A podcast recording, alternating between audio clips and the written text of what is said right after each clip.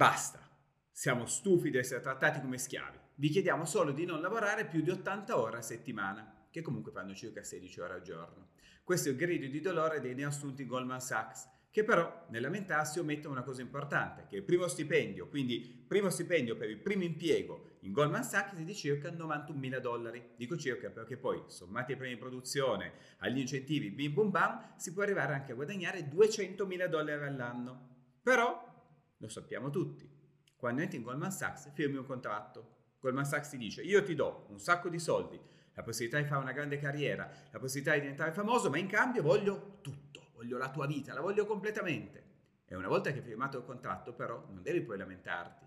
Perché se tu fossi un bambino che cuce palloni in modo forzoso e coatto, beh, io sono il primo a mandare l'esercito per difenderti. Ma se tu scegli di seguire le tue ambizioni, il prezzo delle tue ambizioni lo devi pagare tu. Non hai diritto di lamentarti. Magari ti piacerebbe diventare come il tuo amministratore delegato David Solomon, che quest'anno ha guadagnato più di 17 milioni di stipendio. Però tutto quello è un prezzo. E nel momento in cui tu insegui un sogno, quel prezzo lo devi pagare.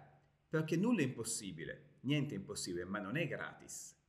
Ogni sogno ha un prezzo, ha un costo. E se riteniamo che quel prezzo sia troppo alto, semplicemente quello non è il nostro sogno, nessun rimpianto. E se invece decidiamo che quello sia un prezzo equo, sia commisurato con le nostre ambizioni, beh allora semplicemente impariamo a cambiare il termine fatica e sostituirlo con la parola felicità.